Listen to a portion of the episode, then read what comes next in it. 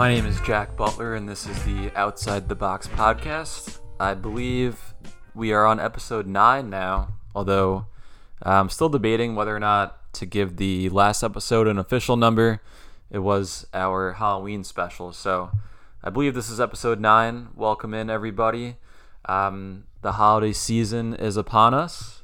Um, it's funny, I have a, a group video chat or uh, it's, an app called Marco Polo where you can send videos to uh, to a group, and we've had a couple holiday related debates um, among my extended family lately. First one was um, Thanksgiving. I believe it was Thanksgiving side dishes to uh, you know name your top two or three. Um, and my answer is don't get cute. It's mashed potatoes and stuffing, and that in addition to the turkey, obviously. That's the big three. Obviously, you want to put tons of gravy on it all, so it's not too dry. Um, but in my opinion, that's clearly the big three. Um, and you could sprinkle in some other stuff, but that's your uh, that's the basis of your. That should always be the basis of your plate. You know, you can throw some cranberry sauce on there too, maybe some cream spinach, some uh, you know uh, vegetables, but mashed potatoes, turkey, stuffing, all with gravy. Definitely uh, the clear cut top three. And then the other one was um, when is it acceptable to have your decorations up? Um, for me, anytime after Black Friday is good. I feel like if you're putting up the decorations on or before Thanksgiving, it's kind of disrespectful to Thanksgiving, which is a great holiday in and of itself. So, um, anytime after, uh, anytime on or after Black Friday, especially when um, you have no desire to go shopping on Black Friday like I do. Um, all right, so I have three songs for you today. Um, I, th- I, think I've usually done four or five for the last few, but I do also want to um, do a, uh, Christmas music special in a couple weeks. So I'm gonna keep this episode on the shorter side. Um, first song I have for you. Um, I doubt you've heard of the group. The group is called Seratones. Um, they're actually from Shreveport, Louisiana. Um, they were established in 2013. Um, this song is called Gotta Get to Know Ya. It's from their 2019 album, which was called Power. Um, this song actually charted at number 16 on the Adult Alternative Songs chart. Um, just some background with the name of the band, Seratones, that's with an S. Um, it was created from the phrase uh, "put it on wax," um, which in Spanish is the word "cera" with a C. And in the music industry, "put it on wax" means to record on vinyl, so it's kind of fitting. And then they um, started the name with an S instead of a C because it reminded them reminded them of the brain chemical serotonin. Um, so that's some background with the name. Um, again, this is a, uh, actually a single. It's called "Gotta Get to Know Ya" from their uh, 2019 album Power. And again, this is Seratones.